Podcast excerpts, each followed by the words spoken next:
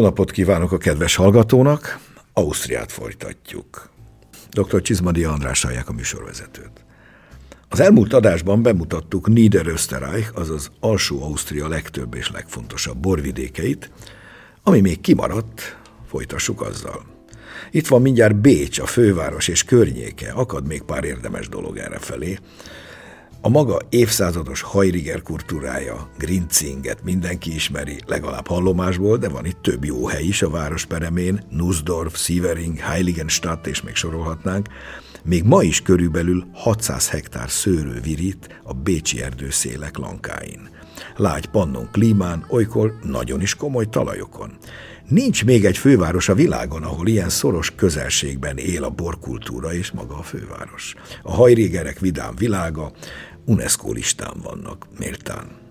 Aztán itt van még a Bécsi borvidék déli folytatásaképpen Termen régión, azaz Termavidék, majd Bécs előtt a Duna mentén Carnuntum, az egykori római garnizon helyén.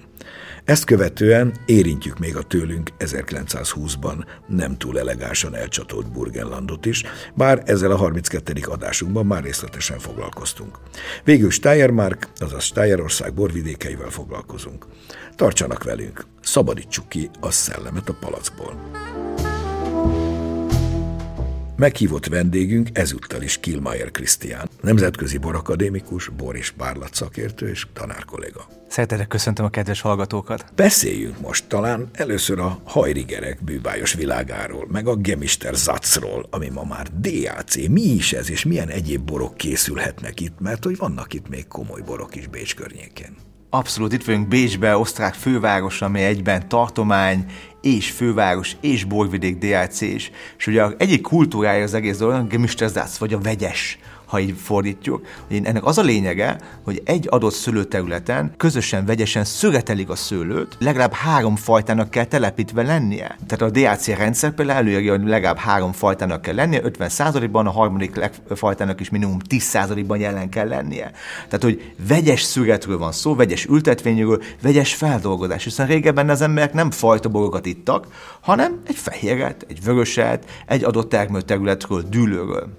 Ez jellemzetes volt a filoxéra előtt általában is vegyes ültetvények voltak, szinte azt lehet mondani, nálunk is, meg világszerte. Tehát ez a fajtiszta ültetvény szerkezet, ez leginkább a filoxéra után terjedt el. Pontosan belegondolunk Somló esetében is ugyanez a dolog megül fel, de tokart is elő lehetne venni ilyen szempontból, sok más területet is. Lehet tudni, hogy a Gemisterzácba alapvetőleg melyik szőlőfajták játszák a főszerepet, vagy a főbb szerepet?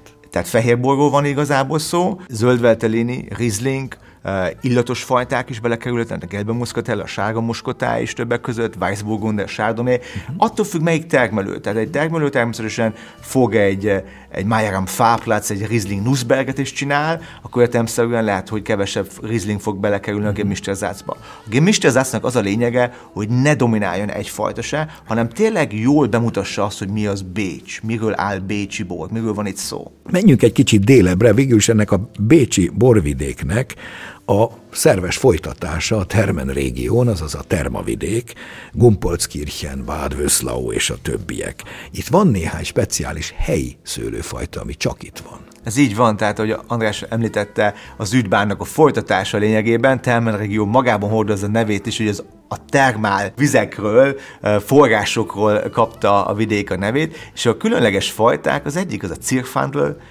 amely ugye a Pécsi Cirfandli-nak a... Hát, onnan ugye, került Onnan át. került, így van. A Cirfandli, a Rotgifler, ez a két ilyen helyi fajta, és ezeknek a házasításával is dolgoznak, ugye Spätrot, Spätrot Rotgifler házasítások, tehát hogy ez a két fehér szőlő ez autentikusan helyi, innen származik, kb. 100 hektárra van egyébként Cirkfandli még. Nem árasztják el vele a világ nagy piacait. Beszéljünk még egy harmadikról, ami szintén itt van Bécs előtt, hogyha érkezünk az A4-es autópályán eh, hegyes halon felől, akkor egyszer csak balkézről megjelenik az egykori római tábort jelképező tábla, és ez Carnuntum, az egykori római garnizon helyén. Igen érdekes borvidék ez is. Abszolút, tehát hogy ott van a Haydn Tor, ugye ez a, ez a márka üzenete is egy egyébként a területnek, Carnuntum Heidentor, és itt óriási nagy római légiók voltak, ugye már Bécsbe és Vindobóna, a Duna, a Limes mentén ott voltak ezek a római állomások. Carnuntum nagyon izgalmas terület, szintén DAC fehér és vörösbort is készítenek, zöldveltéléni fehérben, és a Zweigelt, ami nagyon dominál ezen a vidéken. A Zweigeltből nagyon szép fűszeres, gyümölcsös bogok készülnek, akár dűlőszelektáltak is ezen a vidéken. Carnuntumnak a csúcsbora, ha jól tudom, az a bizonyos Rubin Carnuntum, ami valamikor Zweigelt és kékfrankos is volt, de úgy látom, hogy utóbbi időben most már csak Zweigeltből készül.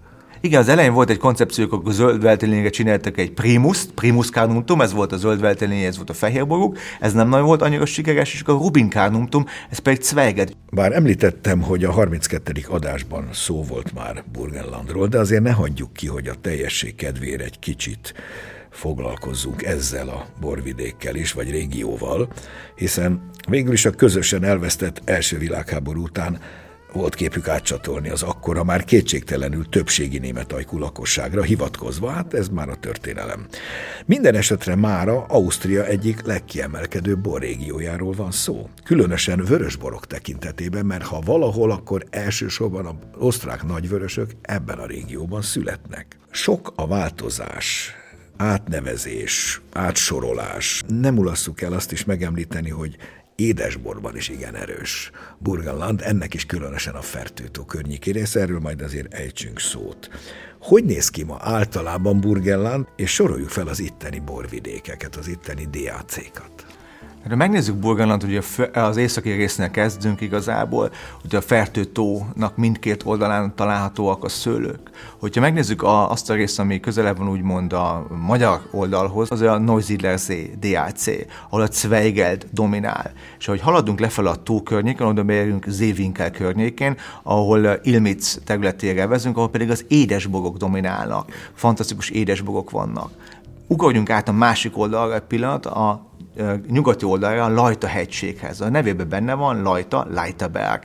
És itt pedig ugye egy ilyen foszilis mészköves talajon nagyon sok kék frankos található vörösben, fehérben pedig burgundi fajták és zöld veltelini, illetve Neuburger, amikből lehet itt bort készíteni. Tehát, hogyha összegezni akarunk a fertőtó északi részét, ha így veszük Burgenlandnak, akkor ugye egyrészt Zweigelt és kék frankos vörösben. Ez a kettő, ami dominál haladunk kicsit le délre, megérkezünk Rusztra. Ruszt különleges sok szempontból is, hiszen Ruszt a legkisebb ilyen szabad város, ami megvette a, a szabadságát. Mária magyar királyné szabad királyi várossá nyilvánította 1524-ben erre nagyon büszkék a mai napig. Rusz sok szempontból izgalmas és érdekes, hiszen egyrészt itt van az Osztrák Akadémiának a székhelye, és ugye én is oktatok már majd tíz éve nekik, tehát egy, bor oktatási központ is egyrészt, illetve az édesborok, a Ruszti Ausbruch, ugye kitörés. Meg kell említenem Robert Vencelt is, aki fújmintot felemelte újra ezen újra a vidéken. visszatelepítették. Pontosan Szepsi Istvántól szerzett uh, klónokkal, tehát hogy, hogy, hogy itt nagyon nagy mozgalom van azért, annak ellenére, hogy, hogy uh, elcsatolták, stb., és nagyon sok magyar dolgozó itt van itt, de nagyon sok örökség van itt az ezen egészen, láss kék frankos is. És őrzik az örökséget. Nagyon őrzik. Ha nagyon már őrzik. az édesboroknál tartunk, azért ezt nyomatékosítsuk, hogy ezek az fertőtó környéki édesborok valamennyien botritiszes édesborok. Tehát tulajdonképpen az egykori királyi Magyarországnak Tokajon kívül ez volt a másik legfontosabb édesboros területe. Tehát a mi aszúborainkhoz csak ott nem aszúnak hívják, hanem Ausbruchnak, illetve Bérenauszléze vagy Trockenbeerenauszlézének, de ezek rendkívül komoly borok. Tulajdonképpen az véleményem szerint a tokainak nem annyira Szottern vagy ezek, hanem leginkább ezek még a konkurenciái. Kár, hogy eldenceltük. Abszolút, tehát hogy ezek a részektől a savakban, szőlőfajták tekintetében sokkal közelebb állnak hozzá. Ugye persze van a Krachernek fahordóban érlelt édesboga is, de nem erről szólnak ezek a bogok elsősorban, hanem ez egy magas gyümölcsösség, koncentráció, frissesség, vakkóstoláson megviccelhetik az ember. De alacsonyabb savai vannak ezeknek a bogoknak általában. Menjünk tovább egy kicsit délebbre, Közép-Burgenland, Mittelburgenland haladunk délre, pontosan Mittelburgenland, a második DAC ilyen szempontból, hogy a zöldvelteléni Weinviertel, és akkor Mittelburgenland, Közép-Burgenland, ha lefordítjuk szó szerint, kékfrankos, a kékfrankosnak a hazája. Blaufränkisch Land. Így van, így van, Blaufränk. Én mindig kékfankos mondok azért, mert ugye Magyarországon a legtöbb kékfankos a világszerte, a 50%-ot az összes kékfankos a Magyarországon, de az osztrákok nagyon ügyesek, és nemrég pont olyan hangos könyvet hallgattam, elfeledett szőlőfajtákról beszélt az úriember, írt az úriember, és mi lett volna, hogyha az osztrák-magyar monarchia megmarad, akkor lehet, hogy a kékfankos olyan lett volna, mint a Cabernet Sauvignon, olyan hírnévre tehetett volna szert a világban, és szerintem nagyon jó fajta ezen az agyagon kiváltképpen fantasztikus borokat alkot. Ezt ők be is mutatták, hogy mennyire jót tudnak csinálni a kékfrankosból. Most már hála Isten nálunk is kezdjük elhinni, és most már követni, sőt, egyes tételeink ott is vannak, hála Istennek. Abszolút, tehát a kékfankos, ugye Magyarországnak picit az a hátránya, egy pillanatra elkanalmazunk, hogy sok fajtája van, még az osztrákoknak kevés, és nekik abból kell dolgozni. És koncentrálnak a kevesebbel, de jobbat. Ha megyünk még délebre, az egykori Délburgenland, de ma már új néven, most már Vashegyről, azaz Eisenberg DAC nevet kapta. Pontosan, tehát ez az érdekes, hogy itt is vannak hogy magyar vonatkozás, csak Tárenberg, ugye, mert benne van a nevében, és ugye ha belérkezzünk ezen a részen, Eisenberg DHC vas oxid található, és az a DHC, ami 100% kék frankos. Említsük meg, hogy van egy új DHC, ami nem olyan rég az elmúlt tíz évben vagy pár évben született, ez a Rozália. Hát valahol a Mittelburgland és a Fertőtó között, Neuzillezék között van olyan 280 hektár területen, ő szintén kékfrankos, a Zweigeltre helyezik a hangsúlyt, vörös és rozéborokat is lehet készíteni. Ha már a Zweigeltnél tartunk, beszéljünk pár szóval erről a Zweigeltről, ez nem más, mint ugye a kékfrankosnak a rokona, sőt a leszármazottja. Ugye Fritz Zweigelt professzor annak idején valamikor az 1910-es, 20-as években nemesítette. Mi volt itt a nemesítési cél? Pontosan dr. Fritz eh, Zweigelt 1922 Neuburgban a a Zweigelt a két szülője, a Kéfrankos, Blaufrank és a Szent Laurent, vagyis a Szent Lőrinc, ez a két fajta. És hát a Kékfrankosnak ezt a kicsit, ezt a keménységét, fűszerességét akarta uh, sejmesíteni a Szent Lőrinccel, ami kicsit ilyen pinósabbá, idézőbb a pinót, teszi az egészet, ilyen kerekség lágya. Kedvesebbé tette. Valahogy ugye? kedvesebb, igen. És ugye mennyiségileg is termésbiztonságot adni való a fajtának. Milyen sajnálatos, hogy ezt nálunk lenézik, ezt a fajtát. Pedig Ausztria most már numero egyes számú fajtájával lépett elő, megelőzve a kékfrankost. Ha megnézzük ugye egész Ausztriába, a Zweigelte lehet találkozni Niederösterreichban is, ugye? És egészen le Steiermarkban is lehet találkozni, ahol a kékfrankos nincs egyik helyen se.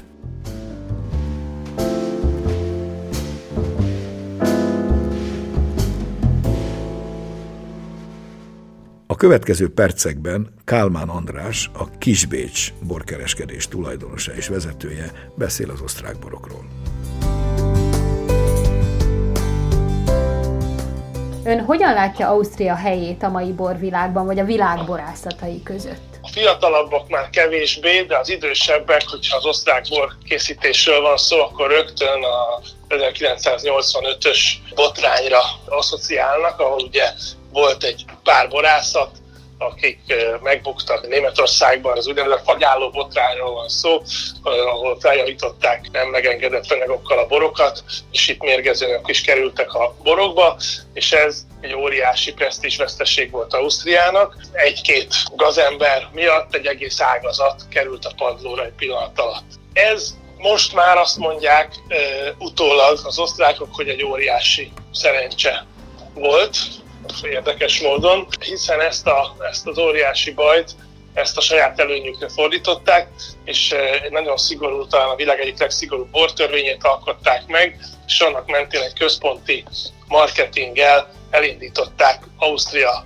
borainak a újra pozícionálását lényegében a világban. 90-es évek végére, 2000-es évek elejére kezdett ez a munka beérni, és ahhoz képest, hogy egy pici országról beszélünk világviszonylatban, azért ha elmegy az ember a világban bárhol egy komoly étterembe, eh, ahol, ahol szép borlap van, ott szinte biztos, hogy talál osztrák bort. Az a szegmens, ami Ausztriában a, a fő termék, a friss, ropogós, jó savakkal rendelkező fehérbor, rajnai rizling vagy zöldveltrini, ez önmagában is nagyon divatos, és nagyon jó piaca van, nagyon szeretik a fogyasztók, nagyon jól lehet gasztronómiában használni. Ezt lényegében csúcsra járatják. Tehát az osztrák boroknak a presztízse az folyamatosan emelkedik. Bécs és közvetlen környéke valódi borvidéknek számít, nincs is más ilyen főváros. Hol tart ma az egykor olyan híres hajriger kultúra? Még mindig virágzik? Ahogy a, ahogy a borfogyasztás is azt gondolom, az elmúlt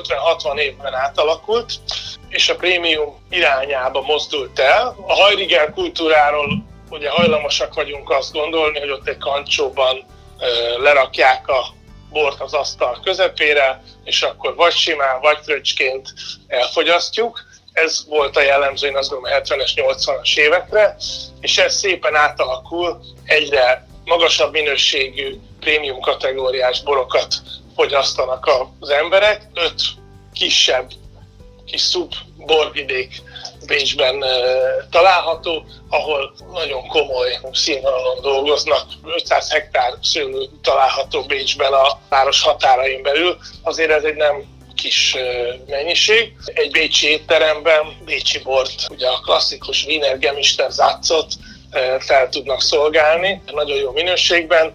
Ez egy tradicionális bor, vegyes tételként lehet valahogy fordítani, de ez nem egy klasszikus küvé, mert nem a borkészítés során készül el, mint házasítás, hanem tradicionálisan a dűlőkön régebben nem voltak a szőlőfajták elkülönítve, hanem ami éppen volt egy szőlőtőke, valami tönkrement, oda ültettek egy másikat, volt egy dűlő, amiben volt akár 10-20 féle különböző fajta, és ezt már a szüretként, egy tételként kezelték, egyben szüretelték, és hát mindig egy izgalmas történet ez, mert ugye a különböző szőlőfajták különböző időben érnek, különbözőek a tulajdonságai, tehát nagy tapasztalat kell ahhoz, hogy egy ilyen vegyes tételből aztán jó bort készítsen az ember.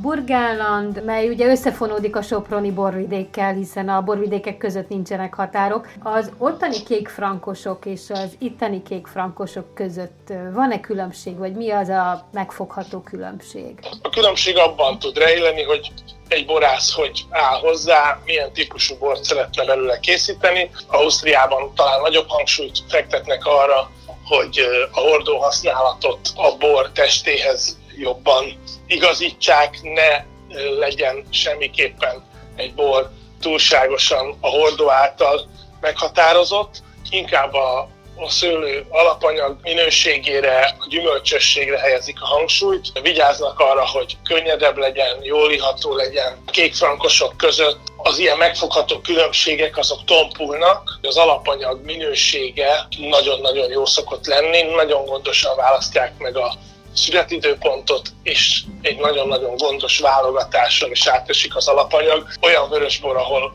erre nagy hangsúlyt fektet a borász, ott a bor 5-10-15 év múlva is gond nélkül fogyasztható, míg ahol az alapanyag kevésbé stabil, ott hajlamosabb a bor hamarabb érni, és esetleg hamarabb elindulni a lejtőn. Steiermark, azaz Steierország.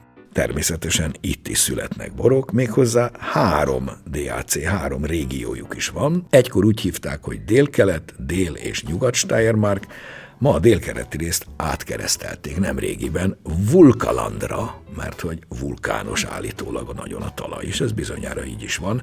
Tehát ma a három Vulkaland, az egykori délkelet, Südsteiermark, azaz Dél-Steiermark, ez már egész közel a szlovén határig nyúlik le, és West-Steiermark, azaz Nyugat-Steierország. Vulkalanda Murán innen, a többiek meg a Murán túl vannak, hogyha úgy nézzük, hogy a Mura folyó határolja el őket. Nagyon szép, szőlőzamatú borok készülnek errefelé, túlnyomó részt fehér borok, érdekes módon pedig legdélebbre vagyunk, majd erről is beszéljünk. Ahogy én emlékszem és kóstoltam, Tramini, Weissburgunder, azaz Pinot Blanc, Chardonnay, amit itt másikként is hívnak, olasz Riesling helyi változata, sőt, a Sauvignon Blanc állítólag világcsúcsokra képes.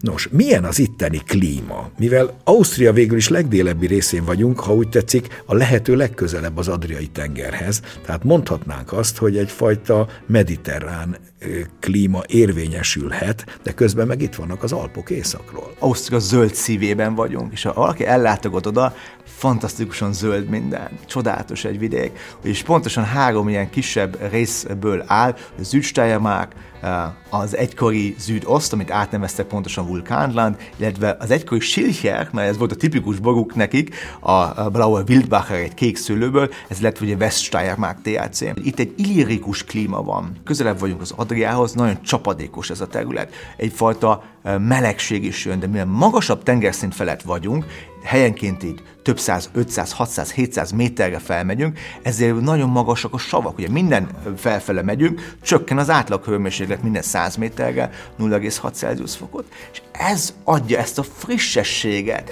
ezt, ahogy a helyileg mondják, ezt a ropogóságot ez az, amiért vörösborra annyira mégsem alkalmas, hiába van délevre. Pontosan, ugye? tehát hogy a Zweigelten kívül és a Blauer Wildbachen, amiből egy Schilchert ugye csinálnak egy rozét, egy borzasztó savas bor, egyesek úgy mondják, hogy a de Rote Rose eszig, tehát a, a vörös ecet szó szerint annyira savasak ezek a borok a Blauer Wildbacher fajtában, ez egy késő érgősű fajta, amit korán leszögetelnek, de helyiek imádják, és a helyi fogyasztás nagyon komoly.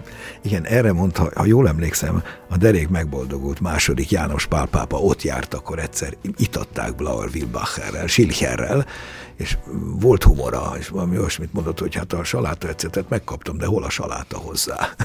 és valószínűleg igaza van, mert csak a helyiek tudják elfogyasztani. Tehát, hogy van egy, van egy ennek egy nagyon jó erős piaca is. És igen, pontosan ez a klimatikus adottság nagyon jó alkalmazkodik ugye a Morion, vagy Chardonnayhoz, Sauvignon Blanchoz, de itt van a Welsh Riesling is, mint fajta. Fantasztikus bogok születnek ezekben a vidékeken. Dél-Steiermark, tehát a zűd rész, az gyakorlatilag Szlovéniában folytatódik. Ugye tegyük hozzá történelmileg Szlovénia nem túl sokáig ért önálló államiságot. Gyakorlatilag ami ma Szlovénia, az Krajna tartományként Ausztria része egészen az első világháború végéig. Tehát ez egy borvidék, ők is úgy tekintik, hogy az a kis átlógó rész, amit majdnem Mariborig tart, az ugyanaz a borvidék, csak éppen most már szlovén fennhatóság alatt. Aromás, szép, valóban jósavú borok születnek.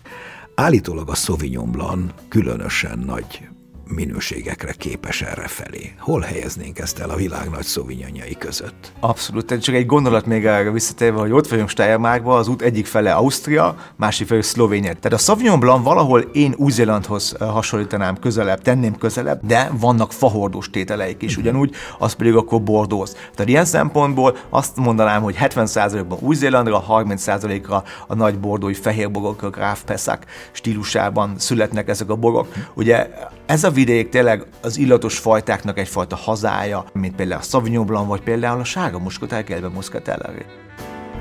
Hallgassuk meg most dr. Mészáros Gabriel, a nemzetközi borakadémikust a Steyer borokról.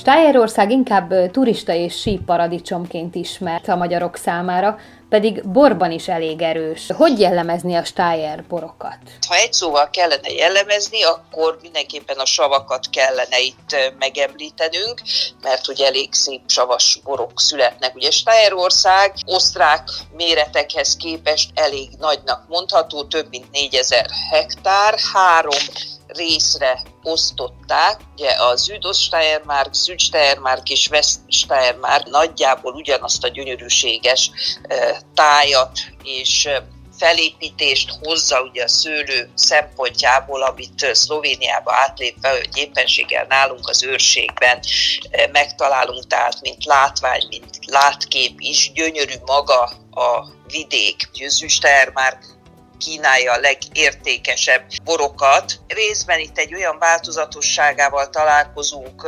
különféle talajoknak, szőlőfajtáknak, részben pedig a termelőknek a filozófiája és a hallatlan munkabírása, nagyon-nagyon komoly tisztaságra való törekvése, az már viszonylag korán, tehát legalább 25-30 évvel ezelőtt egy, egy nagyon-nagyon komoly stílust termelt ki. Sok illatos, nagyon szép friss savakra építő izgalmas bor készül. A Sauvignon Blanc lett az a szőlőfajtájuk, amivel valójában leginkább magukra vonták a figyelmet, és azt kell mondjam, hogy a nagy páros, tehát a francia Loire és az új-zélandi Sauvignon Blanc borok mellett az Üstermárkira feltétlenül oda kell figyelni. úgy gondolom, hogy egy hallatlanul változatos és izgalmas terület. Amúgy a, a talaja is homokos, palás, márgás, van tengeri eredetű mészkő, tehát gyakorlatilag minden van, amit a szőlő szeret és meghálál. Érdemes itt kóstolni borokat. Sárdonéból is gyönyörű tételek készülnek, ne lepődjünk meg. Nagyon sok helyen morionként címkézik a sárdonét, tehát a morion az a sárdonét fedi. Stájerország jellemzően nemzetközi fajtákkal foglalkozik, ahogy említette, és a sárdonét, a Sauvignon Blanc. Így van. Van-e saját fajtájuk, és milyen az? Saját fajtájuk West Steiermarkban van, én nem mondom, hogy ez büntetésként fogyasztandó, de valójában azért mi magyarok sokszor nem értettük, hogy vajon a Schilcher, ami ugye nem keveredő össze a mi Schillerünkkel, mert hogy itt van egy CH szónak a közepén, tehát Schilcher, hogy tudja olyan nagyon pozitívan felborzolni az osztrák fogyasztók kedélyét, hogy amikor ideje van a porfogyasztásnak, akkor bizony előzönlik a porvidéket és sorbálnak azért, hogy megkóstolhassák az új borokat. A szőlőfajta, amivel dolgoznak, az nem más, mint a Blauer Wildbacher. Ez egy hát eléggé rustikus borokat adó szőlőfajta, szerintem nagyon finoman fejeztem ki magam, és igen, és elképesztő mennyiségű sav van benne. Olyan savakkal lehet itt többnyire Schiller-szerű, vagy nagyon erős rozé-szerű, könnyű vörösborokat kóstolni, mint mondjuk egy tokai asszúnál. Csak ugye, amíg a tokai asszúnál 10-11 g sav mellett van mondjuk 200 g cukor, itt a 8-9-es savak mellett nincs semmi, jó sok zsíros kenyeret kínálnak hozzá hagymával, ami nem pont a borkóstolásnak a, legjobb háttere, de ők ezt hallatlanul szeretik, értékelik. Vestejermáknak gyakorlatilag ez a fő attrakciója, úgyhogy más bort nem is igen szoktunk ott kóstolni. Egyszer mindenképpen érdemes elmenni.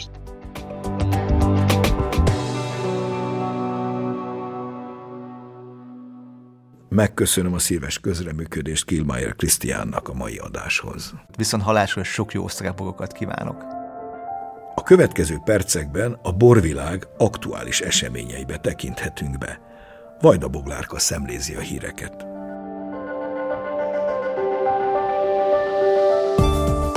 Programokat tartott az Agrármarketing Centrum a magyar borok népszerűsítésére Svédországban és Finnországban, továbbá a hazai egyetemisták körében. A cél a magyar borok nemzetközi elismertségének növelése, valamint a magyar fogyasztók edukációja a minőségi borfogyasztás érdekében. A Hungarian Wine Business Program legutóbbi két állomásán, Stockholmban és Helsinkiben összesen 25 borászat, csak nem 90 bora mutatkozott be. Április végén Svédországban kétnapos eseményen építették üzleti kapcsolataikat, és a magyar borok imázsát borászok és borszakértők. Május elején pedig már másodszor mutatta be a magyar borokat a finn szakértők számára Helsinkiben az Agrármarketing Centrum. Május 6-án a borászati élesztőkkel és az erjesztés technológiával kapcsolatos legfrissebb ismereteket osztotta meg érdeklődőkkel a Szentendrei Wine és a Magyar Agrár és Élettudományi Egyetem. A rendezvényen a Fermentis szakemberei bemutatták az optimális tápanyagmenedzsmentet az alkoholos fermentáció során. Dr. Sárdi Diana a bioborászatban alkalmazható speciális kéntermelő törzsekről, Szendei Gergő borász a kénfelhasználás minimalizálásának lehetőségeiről beszélt. Szóba kerültek a buborékos italok, Luca Antiga Valdobbia denei termelő jóvoltából pedig Prosecco stílus mintákat is kóstolhattak a jelenlévők.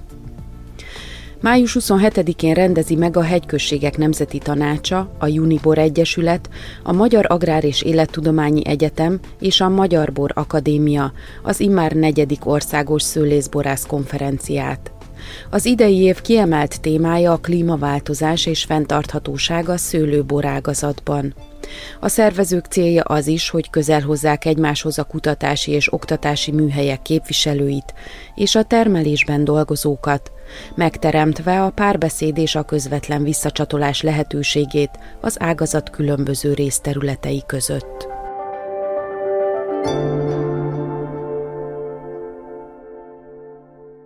Mai műsorunk véget ért. A hangmérnök Kissik Petra nevében is megköszönöm figyelmüket, szép napot, jó osztrák borokat kívánok. Dr. Csizmadia Andrást hallották. A mai adásunkat a mediaclick.hu honlapon hallgathatják meg újra. A műsort az MTV a készítette 2022-ben.